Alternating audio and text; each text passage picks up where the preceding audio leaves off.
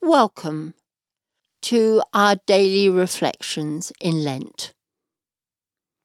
Today is Thursday of week three, and today's theme is a place of love.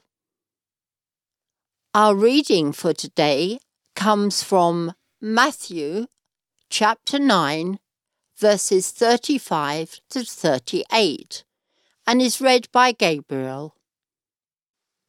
Then Jesus went about all the cities and villages, teaching in their synagogues and proclaiming the good news of the kingdom and curing every disease and every sickness. When he saw the crowds, he had compassion for them because they were harassed and helpless, like sheep without a shepherd. Then he said to his disciples, The harvest is plentiful, but the laborers are few.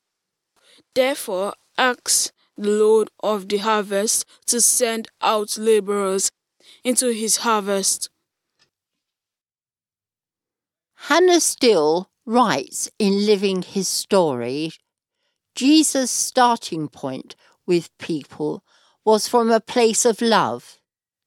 The image of the shepherd would have been familiar to Matthew's readers, who were steeped in the Old Testament scriptures, and they would have known it as an image used to describe the covenantal relationship between God and his people.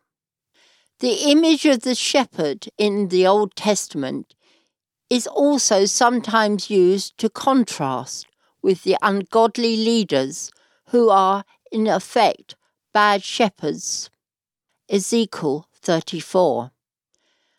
Matthew tells us that Jesus is the Good Shepherd because he has compassion on his sheep.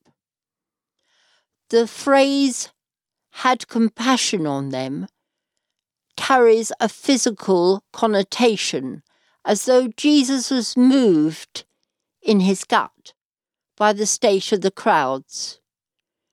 Jesus is moved by the needs of the crowd, but also by the fact that they do not realize who they belong to.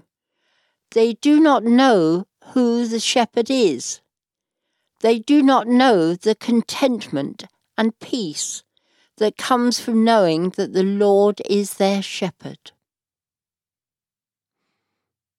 Our prayer today.